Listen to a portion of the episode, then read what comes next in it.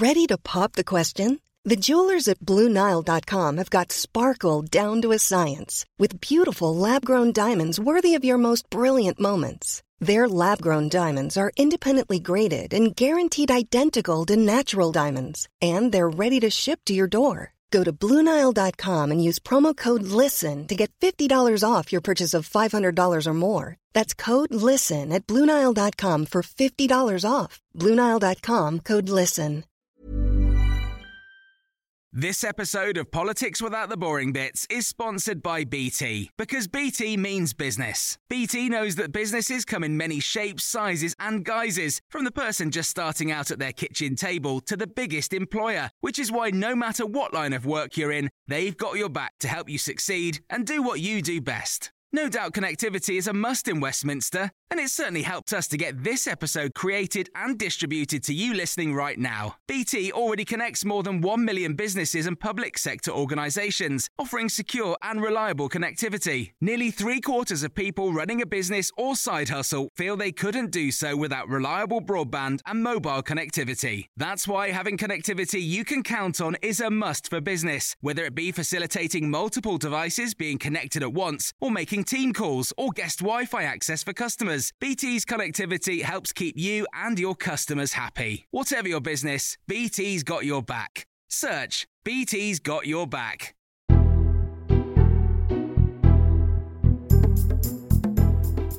Hello, this is the Red Box Podcast. I'm Matt Chorley, bringing you the best of my Times radio show. You can listen, of course, live Monday to Friday, 10 till 1.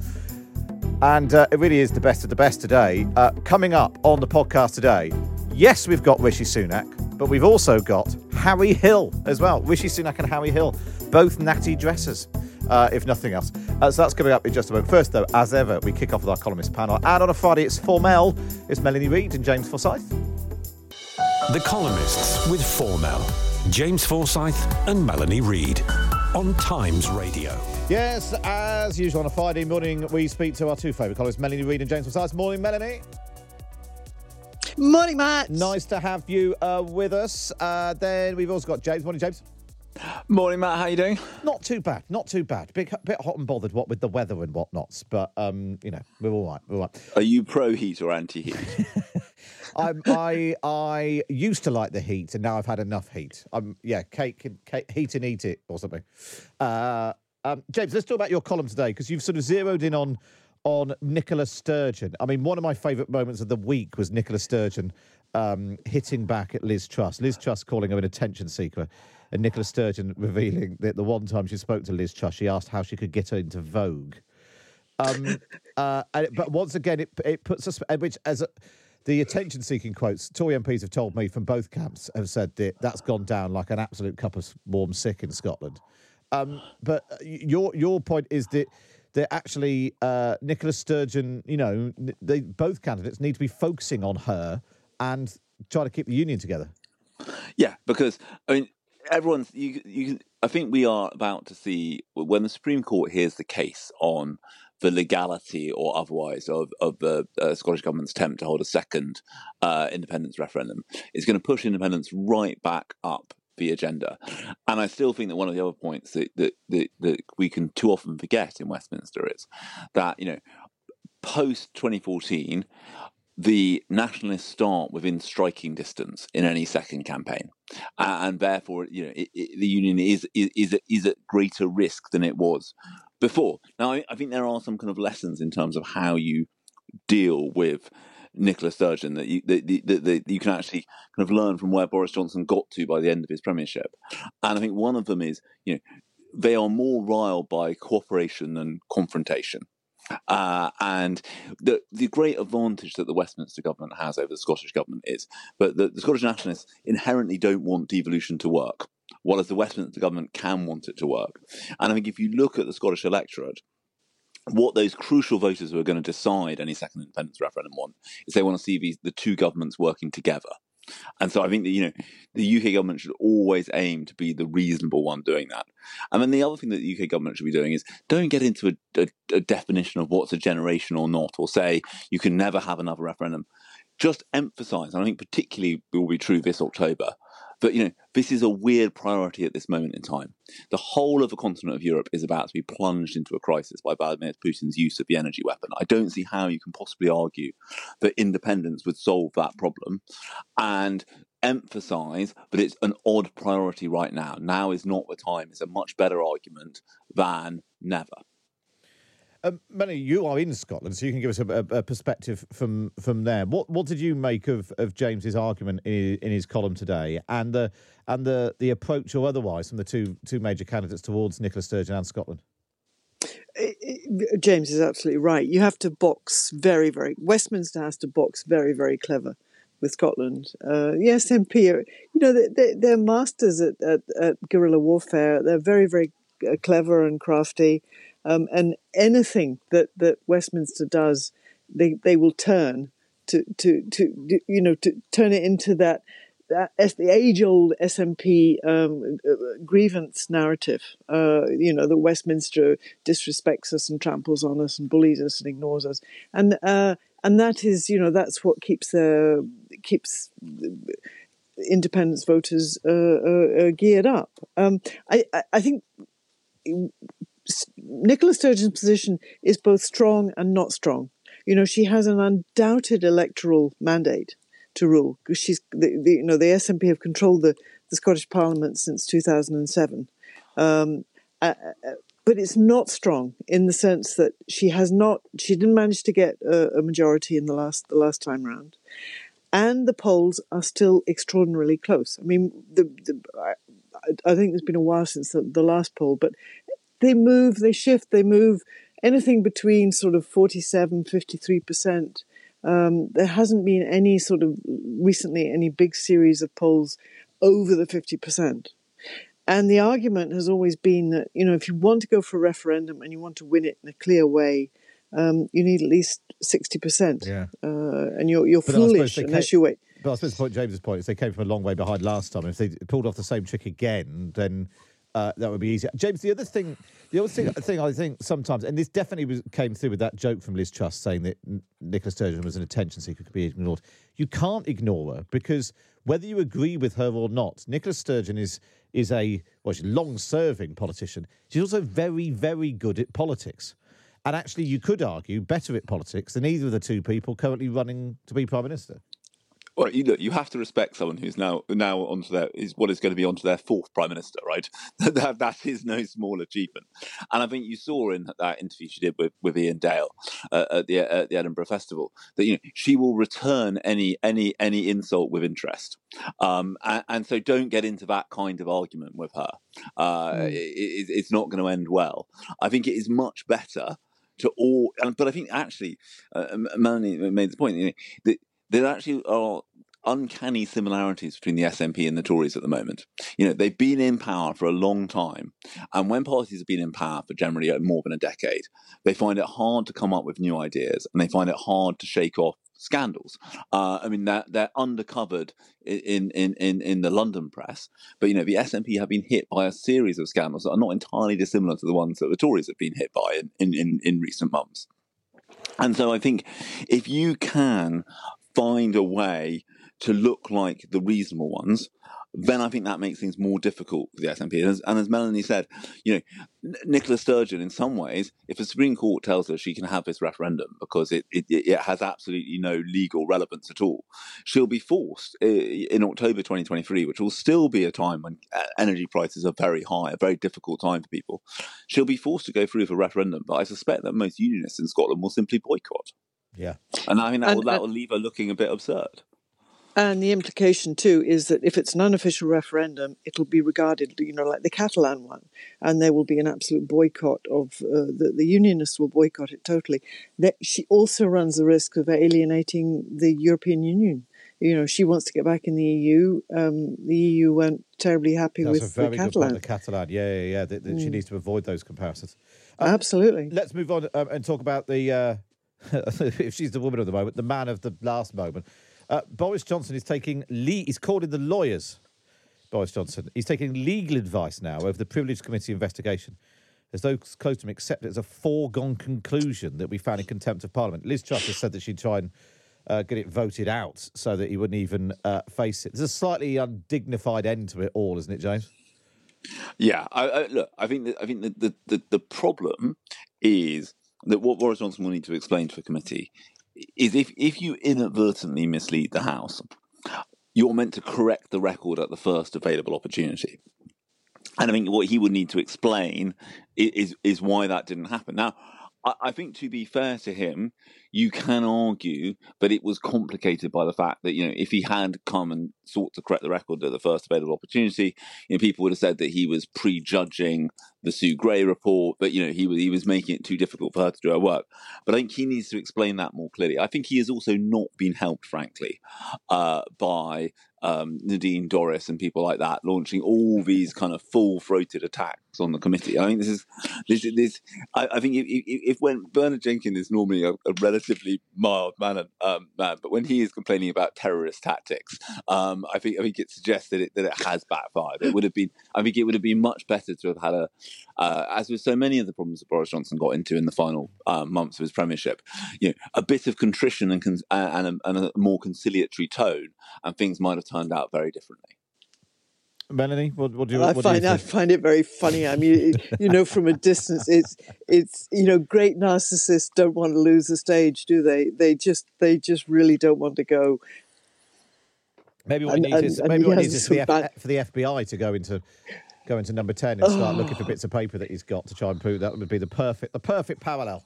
Uh, uh, it with, is um, extraordinary parallel, isn't it? I mean, he's so Trumpian in, in a very sort of mild British way, in a sort of but... mild sort of tribute act, rather than um, yeah. yeah. rather yes. than full throated, full throated. Totally. Yeah, no, it's, totally. It's yeah, extraordinary. And the, the, isn't there another irony in that you know he's, de- desperately trying to save his seat, um, but isn't he almost definitely going to lose it at the next election? I mean, it's who Boris Johnson? Uh, yeah, yeah. Well, that, yeah, that, yeah. There's there's an argument for saying, well, why doesn't he just go before that? But then you know he would trigger a by-election, they'd lose the seat. That probably wouldn't do his his popularity amongst Tory party members much good. Given that, but it, most of these hustings, James, the biggest round of applause seem to have been from mentions of Boris Johnson. Yeah, look, there there is clearly somewhere between, depending on which which poll you want to use, somewhere between a third and half of Tory members who who wish he was still there. And I think that is going to be problematic for whoever succeeds him because people will start saying, "Well, well, where is he? You know, what what about having him back?" Because you know, the, the, the, I think one of the things that we, we we aren't quite grasping yet, because it is almost beyond our comprehension, is just how difficult and hard this winter is going to be. Yeah, and that's that's coming down the the, the track. I, and I think that we don't quite realise how interconnected all, all, these crises are. You know, you you, mm. you, you have energy bills coming in at over four thousand pounds for the average household. You know, there are a huge number of pensioners who will respond to that by turning the heat in their house right down that is inadvertently going to lead to more pressure on the NHS as more people get chest infections, more people get sick from from from from the cold, and that's going to put more pressure on the NHS. Which you know, if you look at the stats that came out yesterday, and you know, if you asked a proverbial visitor from Mars what month of the year they were for, they would assume that they were for a really bad February they're actually for a very sunny July. And I think this is the kind of the way in which everything is serving to make everything else worse is, I think, the thing that we we we we we, we haven't all quite clocked onto yet. Well, I'm afraid we're going to have to end it on that upbeat, cheery note, James. But sorry, thank you for that. Enjoy, the lovely weather today. James Forsyth and Melanie Reid, then, of course, you can read them in the Times every week. James on a Friday, Melanie on a Saturday. You can read me in the Times on a Saturday as well, um, if you want to. Uh, just get yourself a subscription. Go to thetimes.co.uk forward slash Times Red Box. Up next is Rishi Sunak. When you're ready to pop the question, the last thing you want to do is second guess the ring. At Bluenile.com, you can design a one of a kind ring with the ease and convenience of shopping online. Choose your diamond and setting. When you find the one, you'll get it delivered right to your door. Go to Bluenile.com and use promo code LISTEN to get $50 off your purchase of $500 or more. That's code LISTEN at Bluenile.com for $50 off your purchase. Bluenile.com code LISTEN. Introducing Wondersuite from Bluehost.com. Website creation is hard, but now with Bluehost, you can answer a few simple questions about your business and get a unique WordPress website or store right away. From there, you can customize your design, colors, and content. And Bluehost automatically helps you get found in search engines like Google and Bing. From step-by-step guidance to suggested plugins, Bluehost makes WordPress wonderful for everyone. Go to bluehost.com/wondersuite. This episode of Politics Without the Boring Bits is brought to you by Luton Rising, owners of London Luton Airport, the UK's most socially impactful airport. Find out more at lutonrising.org.uk. You're listening to the Red Box podcast. Now, clearly, the Tory uh, leadership contest is is rolling on. We've been trying to get the contenders on for ages. We finally got one of them. This is what happened when I spoke to Rishi Sunak. The Big Thing on Times Radio. Yeah, so Tory leadership contender Rishi Sunak has unveiled a three part plan to ease the pain of soaring energy bills. Writing in the Times today, he's promising to provide the support required to the people who need it. Well, what does all that mean in practice? We can find out right now here on Times Radio. I'm joined live by the former Chancellor of the Exchequer, Rishi Sunak. Good morning. Hi, Matt. It's Rishi. Can you hear me? I can hear you. I can hear you loud and clear. I, you slightly panicked me there. There was a short gap, but we've got you. That's good news. That's good news. Uh, we'll come on to energy bills in a moment, but clearly your most recent job as Chancellor of the Exchequer was to oversee the economy. The latest GDP figures out today show the economy shrank by 0.1%. The Bank of England says it's only going to get worse over the next year. Is this the start of your recession? Well, it's pretty clear that the numbers show that inflation is the clear and present danger to the economy. That's what I've been saying for weeks, and it's why the, the next Prime Minister needs to have a plan to grip inflation and should make it the number one priority. That's what I've been saying for a while. These numbers demonstrate that that's the case. So it's important that we support people this winter with energy bills in particular, because we know it's going to be really tough. And I've just been writing in, uh, in your paper about exactly my plans to do that. And then we need to have a a good plan to grow the economy, where my tax reforms this autumn will get businesses investing and innovating, because that's how you grow the economy in the long run. That's the right plan. And pursuing policies that will make inflation worse and last longer, I don't think are the right thing for the country. And that's what I'm talking to people about everywhere I go. But you were these, these figures. The economy shrank in the three months to June. You were chancellor then. Liz Truss says she's got the policies to stop a recession. Why didn't your policies stop the economy shrinking in your last three months as chancellor?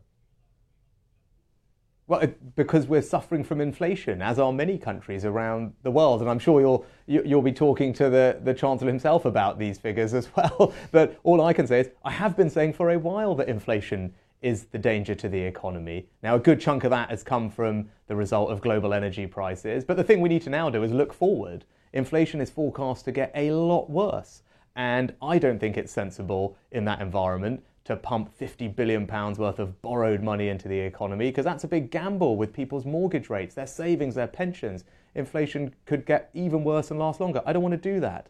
I want to help people with the cost of living, particularly those who really need our help over what is going to be a difficult autumn and winter, and then do sensible tax reform that is going to make sure that businesses invest more, innovate more. That's what my radical tax plans do because I know my experience in business, my time as Chancellor, has told me that that is the way that we are going to drive up growth and productivity in this country because that's what we all want to see. That's how we're going to reduce inflation. That's how we're going to create jobs that pay people well. And my plan is the right one to do that.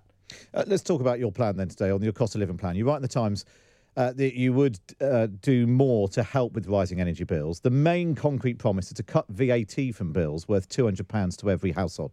To every household, which means everyone will get it. I mean, bluntly, honestly, I don't need £200. You don't need £200. Why are you and I going to get £200 when some people in this country can't afford to heat their own dinner?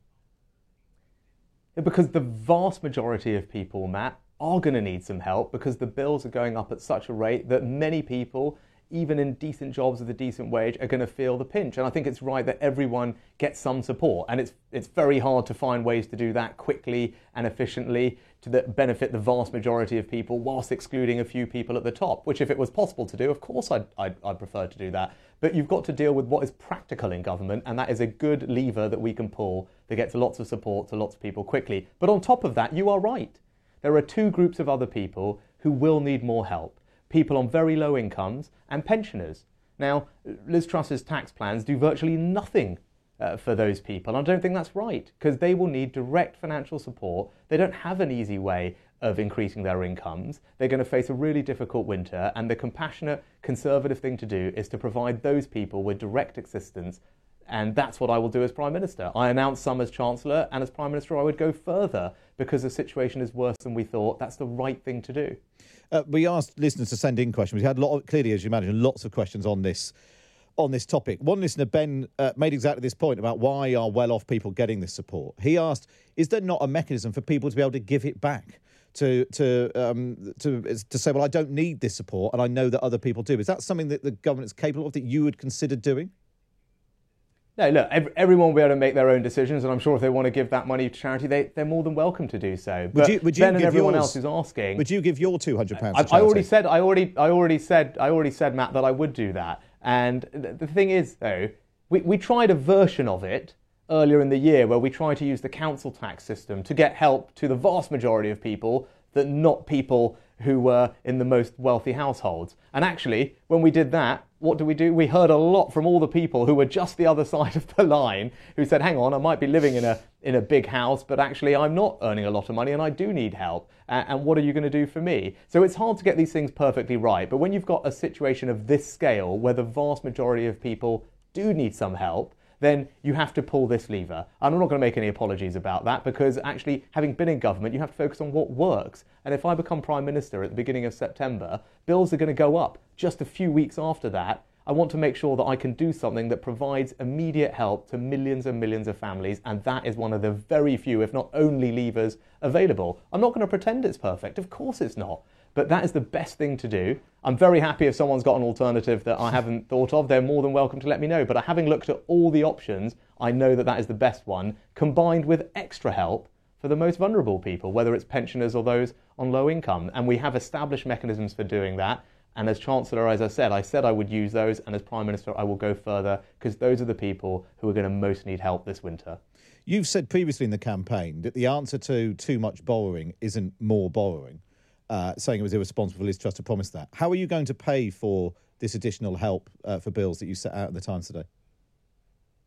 Well, as, as I actually, as I set out there, right, there's a, the first thing to do is to recognise that this is the number one priority of government at the moment, and we should look very hard at all other areas of public spending to find efficiencies. Now, I've proven that I can do that. As Chancellor, I went and found over a billion pounds to send to Ukraine just recently when we wanted to continue supporting but how are you going to pay for this? How are And you I going to pay that for this money, bills support? Well, but I'm just saying, well, that's what I'm saying. I, when, when we need to, I've demonstrated an ability to, to find savings and efficiencies across government spending to fund things of this type of magnitude. Beyond that, as Chancellor, I introduced something called the Energy Profits Levy because I didn't think it was right that because of a war, energy companies were going to make considerably excessive profits. I didn't think that was fair. And so, in these exceptional circumstances, I introduced a new levy on those profits, and we can use that money to help reduce people's bills. I think that is a reasonable and fair thing to do in these exceptional times. But you've spent that money. You've already spent that money. I'm talking about no, the no, new, but, but the new Matt, but because because well. Uh, But Matt, because because prices, because we're now dealing with a situation that is worse than we thought, because No, no, prices no, are I higher than that. we But you, thought. you it's high- introduced the windfall tax to pay for the last massive amount of spending. I'm uh, asking about this Matt- new Matt- ten Matt- billion pounds. Right, that- right. So what's happened since then, Matt, is that reven- that levy is almost certainly likely to raise more money because the situation is worse with energy prices and they're higher. So that levy will automatically raise more money, which we can use. And that was why I did it. Because it means that if this war carries on, if prices are higher, then as those excessive profits are being made, the government will be able to recoup those and more of those as prices rise and use those to defray people's bills. I think that's the right thing to do. And I think Liz Truss last night said she opposed doing that and actually didn't believe in that policy. So I think that's a question for her to answer. I think that's the fair thing to do. So it's easy for me to say, yes, I can have the money to pay for these things because I put in place a mechanism that actually raises money from the energy companies to do so. You talk about how you can find savings from public services. I think that will surprise lots of people listening to this. Do you think that after 12 years of Conservative government, there's money being wasted somewhere in public services? In fact, during the campaign, you've said that you don't think the NHS is working properly, the welfare system isn't working properly, the immigration system isn't working properly, regional development isn't working properly, the economy is heading for a recession, uh, we, uh, and we're struggling to find the money to help people right now. Um, why is it that after 12 years of Conservative government, we're in this situation where, far from being able to find money from public services, the public services are on their knees in this country? Well, my, my plan is to start reforming them. But right? And that's why I've set out a plan, whether it's fault on? NHS. But whose fault is it? After 12 Well, not- years, uh, you've Matt, been Matt, you- for half I've- that look, time. I've- You've been I'm in the here- cabinet for two years. Whose fault is it that the Coventry's public services are on their knees now?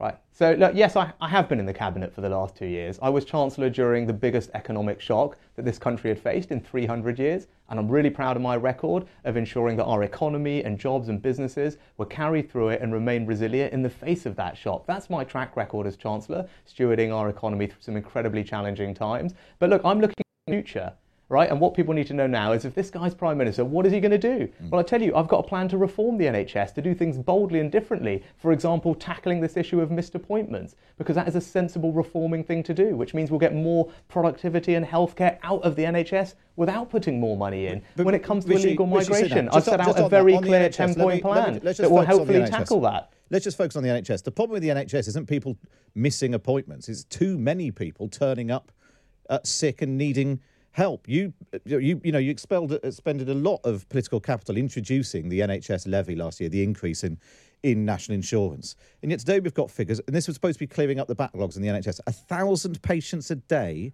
are having to wait at least twelve hours in A and E. What happened to all that money? What happened to that plan that we only had six months ago? Yeah, well, so I'm interested in reforming the NHS because it's all very well putting the money in, and that's right. And it was right to support the NHS to recover from a pandemic and to work our way through the backlogs. But that's not sufficient.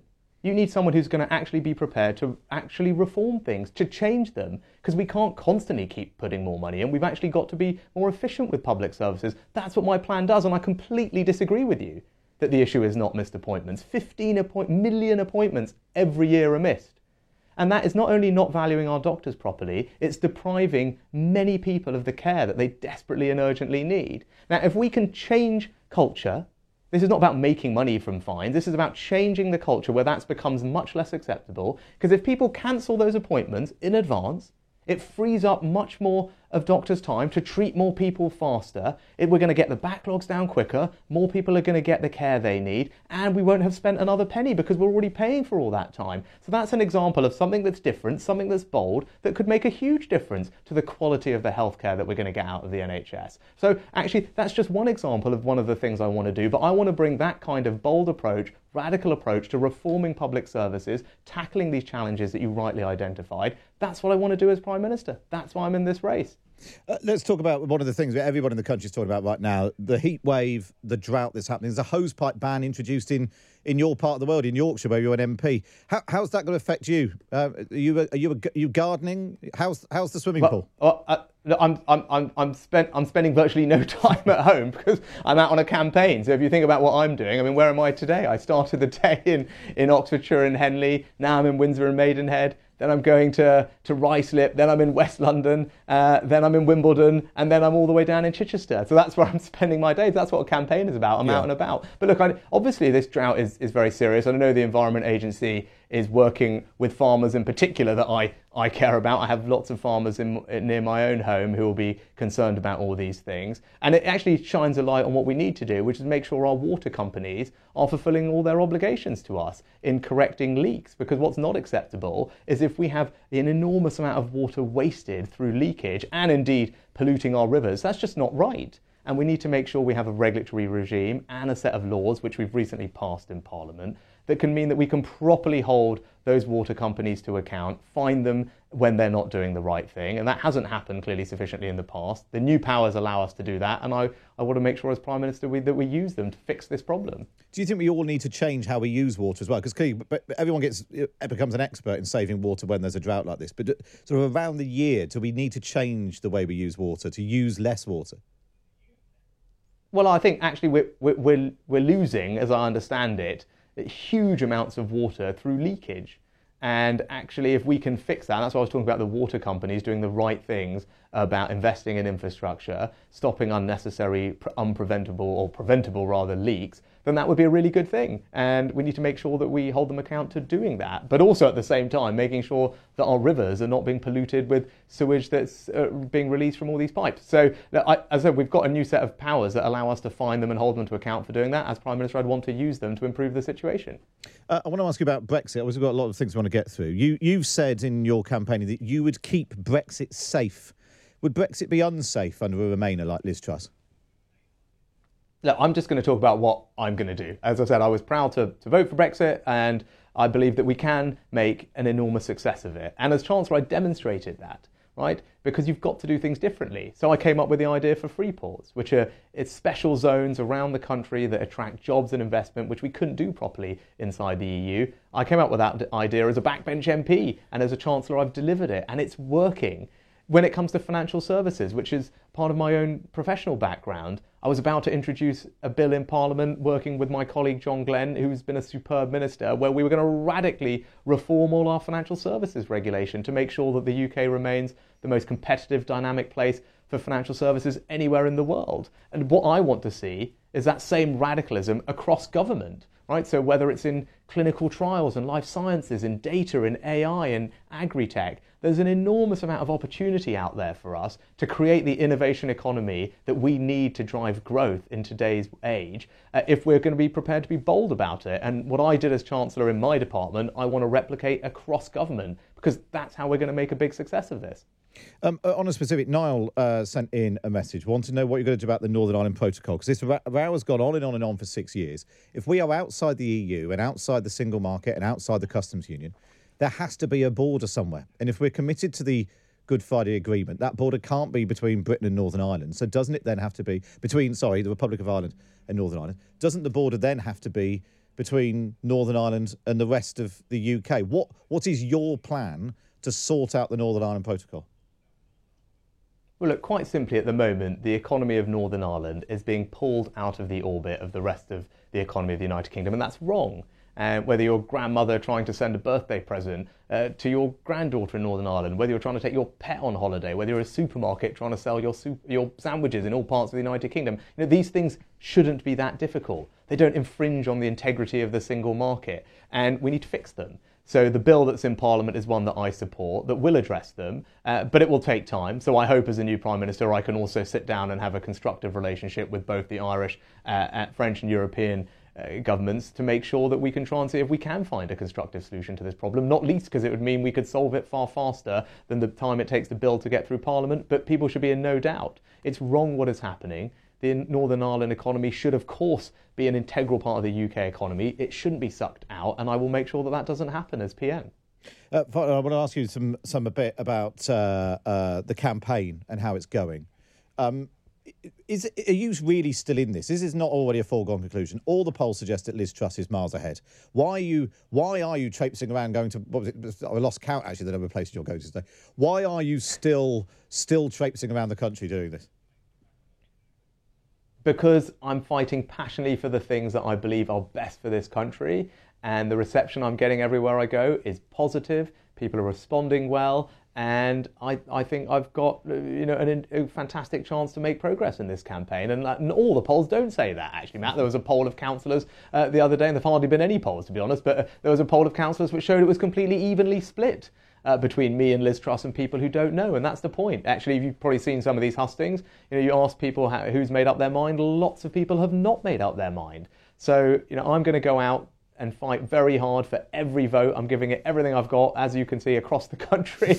Uh, and I'm going to do that till the last day of this campaign. Uh, I have been watching a lot of the hustings. I know you've said you'd take a job in uh, Liz Truss's cabinet were it to go the other way. I'm quite intrigued as to why. You've said that her plans are not morally the right thing to do. How could you possibly serve in her cabinet? Um, or, or even vote through her plans if you if you don't think they're morally the right thing to do. Yeah, well, look, I, I mean, get fo- all this focus on jobs and all the rest of it is not really what I think anyone is focused on, right? What they're focused on is that what are you going to do for the country? And I've been very clear about what I want to do for the country. I think it is important that we get a grip of inflation. I think it's important that we help the most vulnerable people through what is going to be a difficult autumn and winter. And I think it's important that we have someone who can get to grips with the challenges we face on things like the NHS and tackling illegal migration and making sure that our economy and education system is fit for the future. Now, I'm really excited about delivering that vision. I want us to build an economy that is incredibly dynamic, where our young people have access to all the opportunities and skills they need. And your Education Commission did a superb job at highlighting some of the changes we need to make, actually, that I'd love to have a chance to put into practice, whether it's looking at curriculum reform at 18 yep. to broaden it out, whether it's looking at at more technical education in partnership with businesses for young people and adults. Like those are all things that I want to get on and deliver that will help us build a better country. And critically for our members as well, right? It's important to think, well, who who can go and beat Keir Starmer in the next election? I'm confident that I'm the person who can appeal to swing voters everywhere and deliver that election victory for the Conservative Party. Richard, I know we're very, very, very short on time. You've very kindly said you're going to do the quiz. One last question I want to ask you about. Uh, you gave the Conservative MP Mark Fletcher £5,000 to pay for a constituency dinner. He's repaid your, your generosity by backing Liz Truss. Are you annoyed about that? No, not at all. It's because I, I had to cancel at the last minute an event that I'd I promised I would do I would do for him, and people had paid for that, and I didn't think that was right, and I wanted to make sure that those people were not out of pocket because they had come to speak to me, and I couldn't be there, and I felt an obligation to make good on that uh, promise. So, and that was my way of doing it because it was, you know, I've, I've never really had to ever cancel something like that, but it was, I think it was the day that I had uh, nice sadly left government and resigned. So I just wanted to make sure that those people were not out of pocket. That was Rishi Sunak. Now, this is my chat with Harry Hill.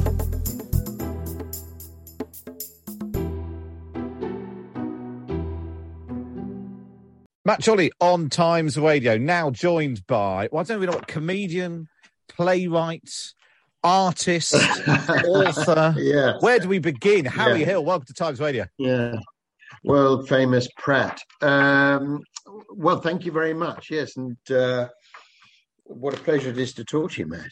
So where's what where am I? Yes. Where should we start? Where, what should we start with? Which which bit of your your um uh, existence uh, do you want to start? Let's let's talk about art. You've been talking about art this week. You've been launching public art across London. Tell us what you've been doing. Yeah, well, I'm involved with uh, uh, Art for London, uh, Art of London. I keep saying Art for London. Actually, Art for London is a much better name for it. Art of London, Brighter Future, which is a public exhibition in London's fashionable West End. So I they got me involved in um, choosing some. I mean, a crazy idea to get me involved in choosing some of the artists. There was a panel of judges, of which I was one. So we've got uh, Sam Williams, Fiona Quadri, and Zara Hussain, three up and coming artists have got this fantastic opportunity to um, to have some of their art in these iconic places. So Piccadilly Circus, St James's Churchyard, St James's Market, and then other places coming up along the line. And explain what and they are. Also, I'm aware that we're on the radio and we're doing visual art, but um, explain if you can what you've what you've chosen, why you've chosen, what it looks like. Yeah, the other incentive was that they was, they said they'd include some of my artwork as well. You know, I'm a hobby artist. I'm an amateur artist myself. So I uh, I have done these uh, aliens, these green aliens, which are which you can bump into along the way. And if you um, they have a QR code which you can scan on your smartphone, and a little alien will appear and through the other, you know, the proper artist's work. So, um, so Fiona Quadri, I mean, difficult to describe them over the radio, isn't it? They're kind of brightly coloured. She she uses a kind of odd backward writing in it. Um, there's Sam Williams, which is uh, it's a kind of a theme parky type feel, so they're kind of interactive. You can kind of climb all over them. And then uh, Zara Hussain, she's uh, an Islamic, she did an MA in Islamic art. And so there's a kind of, it's a, a kind of repetitive pattern based on Islamic art, which is, uh, well, it's, it's brightly coloured. It's it's really bright coloured. If you came along it in the street, you'd think, "Oh, what's that? I want to go and look at it and see uh, see all about." Well, I think You're... that is a big. I mean, joking apart, I think that is a big part of public art. Is that you know you can be on your way to the office uh, and just walk past something and think, oh, that's nice. And hopefully we'll just, you know, put a spring in your step, a smile on your face uh, at the very least. And who knows, it might even make you think, oh, yeah, I could do that. Go home and pick up a paintbrush or a chisel and, and start um, doing your own stuff. And you, you, I mean, you, would say that you're an amateur. You're doing yourself down a bit, Harry. I mean, I, have definitely seen you on. You've been on Grayson's Art Club. That's a proper. Well, anyone can get on that. Anyone can get on Grayson's Art Club. And you, you have, yeah, you no. have, did you have paintings in the Tate What I've definitely seen a picture of you, that you've done uh, did of a golden retriever. It's true. It wasn't the Tate, if only. It was the Royal Academy Summer Exhibition. So yeah, I have had over the years. I've, I've been in that exhibition maybe four times, and they've always I've always managed to sell whatever it was that I had in. So yeah, but I don't make any claims for myself. I mean, I think you know actually talk about uh, popularizing art. I think Grayson's Art Club has done a fantastic job for that. You know, it, particularly, I mean, it took the lockdown probably to make people think, you know, to give people the time to actually get around to doing it. You know, there's a there's a big there's a weird kind of thing where as kids we all do art. You know, we all if you put a crayon in a kid's hand, they'll start drawing. But we become uh, I don't know, around kind of teenage years, you start becoming self-conscious, and, and a lot of people, if you say to them, "Oh, draw me a picture of a, you know, a fruit bowl," or draw me what's what you can see out of your window, they feel very self-conscious uh, and embarrassed about about what they produce. And what I'm kind of saying, and I think Grayson probably says the same, is that it doesn't really matter what you produce; it's about doing it. It's just about doing it because there's an enormous amount of satisfaction uh, about immersing yourself in something other than what you do for a living. Well, that's um, now, uh, Harry. I need to talk to you about um, what else we talk. We need, let's talk about let's talk about Tony Blair. Can I ask you about Tony oh, Blair? Okay, I, yeah, great. I came to see the Oh, Tony? Blair. Yeah, rock Oh, opera. Well, God bless you. God bless you. You were lucky to get a ticket. It was weird. The first week we couldn't give tickets away, and then suddenly, uh, I don't know if it was word of mouth or we had a couple of favourable reviews, and suddenly it was like all my friends who, would, you know, I would say, "Oh yeah, I've got this musical. Would you would you like to come?" They were saying, "Ah, well, i've got something." Suddenly they were all on the phone saying, "Any chance of a ticket?" Um, Well, I think it's all because we had Steve Brown, your co co conspirator Yeah. in this. He came on. I think it was all because he came on Times Radio, and then the tickets flew out the door. Explain why you decided to write a musical about the life and times of Tony Blair. Because I have to say, I also saw the X Factor musical, which I loved, Oh. um, which I'm aware was not a universal um, uh, reaction uh, back when it was at the well, no, I think actually, well, it's funny because actually it, it, we got good reviews. You know, it, it wasn't a critical flop in the way that it was a financial one. I think what it was, Matt, is that we we found this perfect storm, which was there's one group of people who really like the X Factor, and there's one group of people who really like musicals, but all the people that like the X Factor don't like musicals, and people that like musicals don't like the X Factor. it was just a really bad idea. Which you wouldn't have thought on paper. You'd have thought, well, they like people people warbling away on stage. I tell you, I tell you, Matt. When when I came up with the idea, and when Simon Cowell said it's a it's a yes for me, I thought I was going to be rich. I mean, I thought you know it was. If you think about X Factor in 2012 was like the biggest TV show. The tabloids were every day there'd be another story, uh, and it was on in 86 countries around the world. I thought this show could be simultaneously running in uh, New York, Hong Kong, Beijing, Moscow, Reykj- Reykjavik. You know, I mean, you started doing the maths as I, you know, as I started to.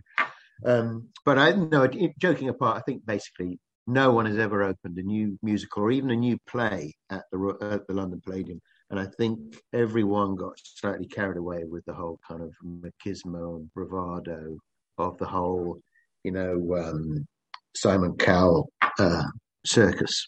And if we'd opened, because we were selling enough tickets to sell out a medium-sized theatre, if we'd opened in the Lyric Shaftesbury Avenue, it would have been sold out every night. You know, it was a weird. It was I a weird enjoyed it. thing. I thought it was. I, I loved. Part of me loved, loved seeing sort of because sometimes you're having followed you for a long time now. Your comedy is quite uh, um, bespoke, um, artisan.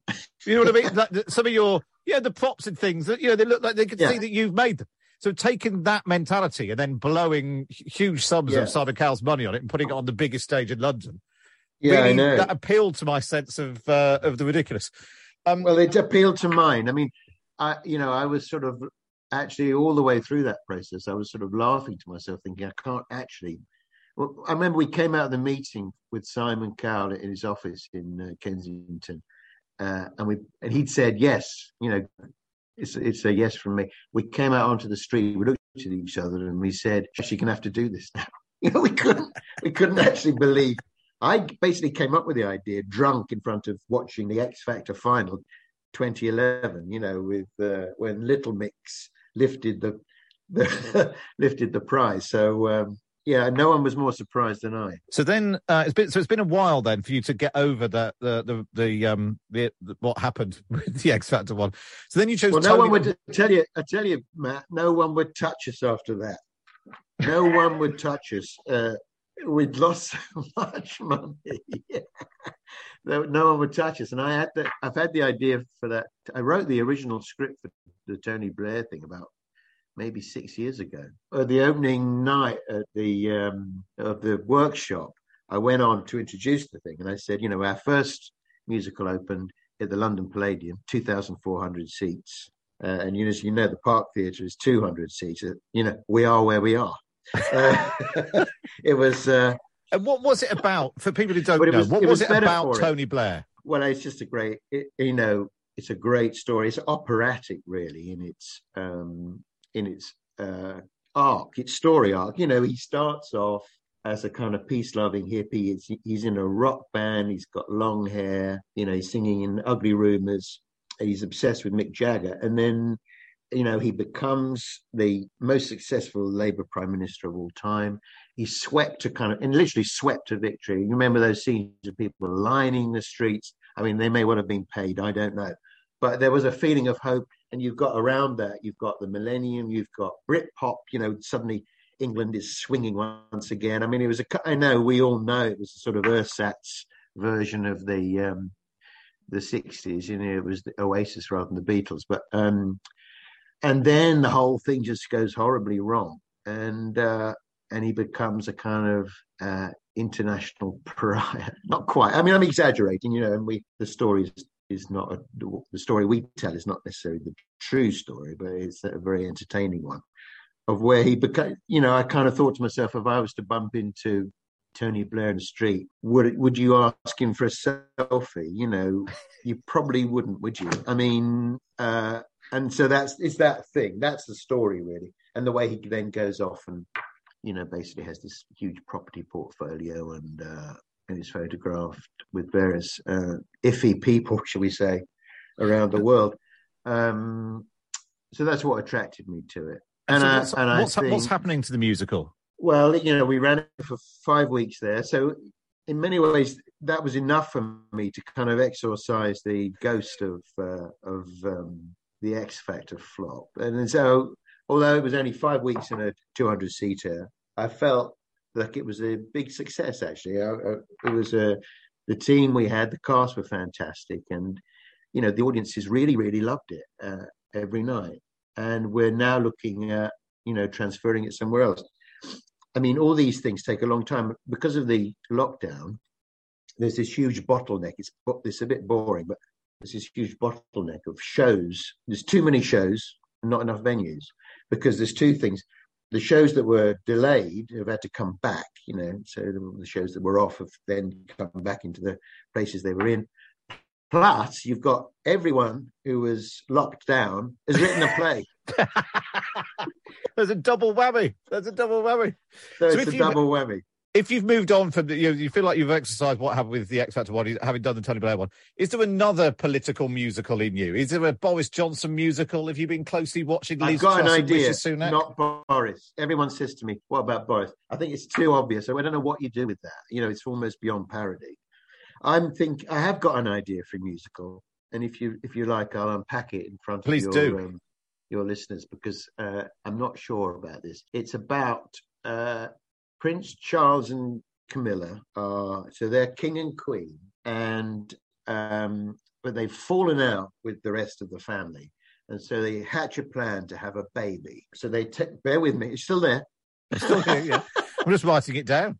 so they they hatch a plan to have a baby, and you know how you can take these. Um, how the kind of age of fertility has been extended. They're like, uh, I think the oldest lady to have a baby was 74. You know, you can take this course of So Camilla embarks on this course of, um, and basically they conceive a child, and the child is when the child is born, it is basically like a cross between Mr. Blobby and uh, Mickey Mouse. It's a bizarre cartoon character. So it'll be someone. Okay, and so there's this dilemma about you know it's basically technically now, uh, and I think the also the rest of the family had to get wiped out in a plane crash or something but basically it comes to um, it, comes to the moment where basically this thing is uh, next in line to the throne.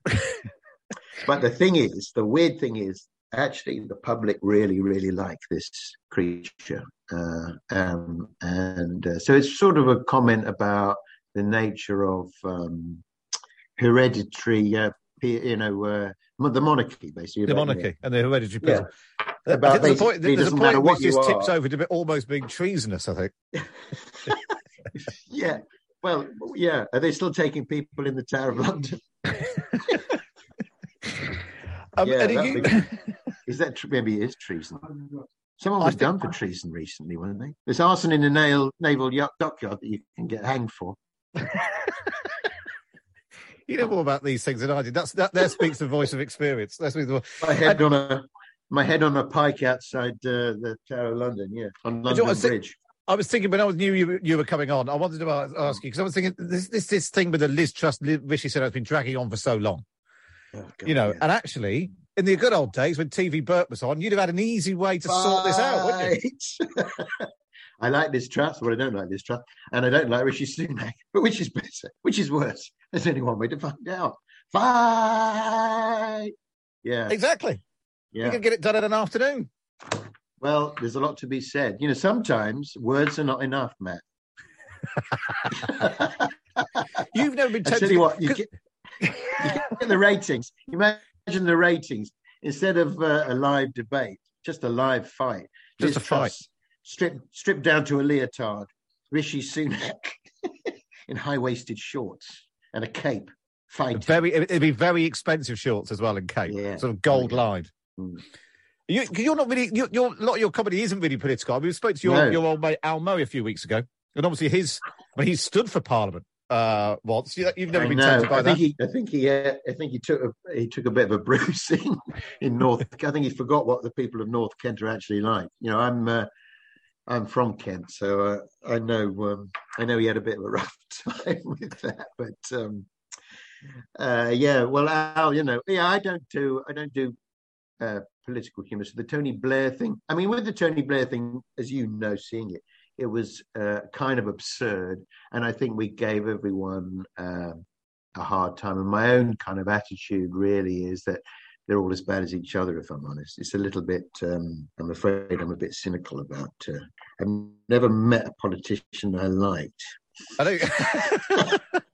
no, you're right. Well, I mean, I expect you know you and about sixty-eight million other other people. I Uh, suspect, have you? Uh, know, and Tony Blair, you know, Tony Blair's kind of to blame, you know, this kind of cynicism towards politics. You know, a lot of it, I mean, a lot of it came about partly just because of the way that, that his kind of reliance on spin. And I mean, I know it was always there, but it seemed more obviously. uh, And also, I suppose more that- heavy handed. And I, I have the interview Tony, but I've asked about this. The fact that he came in on such a wave of everyone loving him, and he was seemed like a great Yeah. bloke, and he drank tea out of a mug, and he was normal.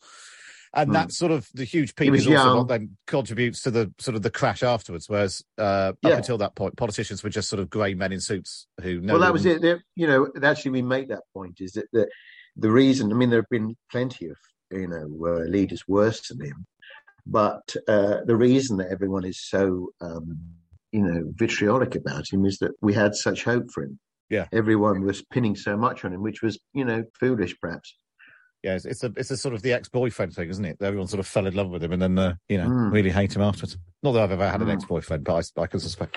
Uh, Harry Hill, it's been lovely to speak to you. What's your next thing? You've, so we've done we've done art, we've done shows, we've done music, we've done comedy. What's what's Well- what's, what's next on the agenda for Harry Hill? I'm going back to the old skill of stand-up comedy. So, Ah. uh, yeah, I'm going on tour in the autumn all around the country. I mean, in London, I'm doing Shepherd's Bush Empire. I'm doing my warm-ups for the tour at Wilton's Music Hall, Oh, which I think would be a great place to uh, to see me. So do come along. Um, because you know the lockdown, it all stopped. We weren't allowed to. I mean, I haven't toured for ten years, so I don't tour very often.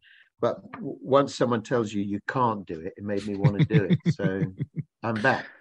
You're back, and Harry, it's been lovely to speak to you. Uh, best of luck with with all of it, and I look Thank you. forward to uh, seeing that extraordinary royal musical Got to come up with a name for it, haven't we? on the uh, on the on the stage of the London Palladium. You'll be back. It'll happen eventually.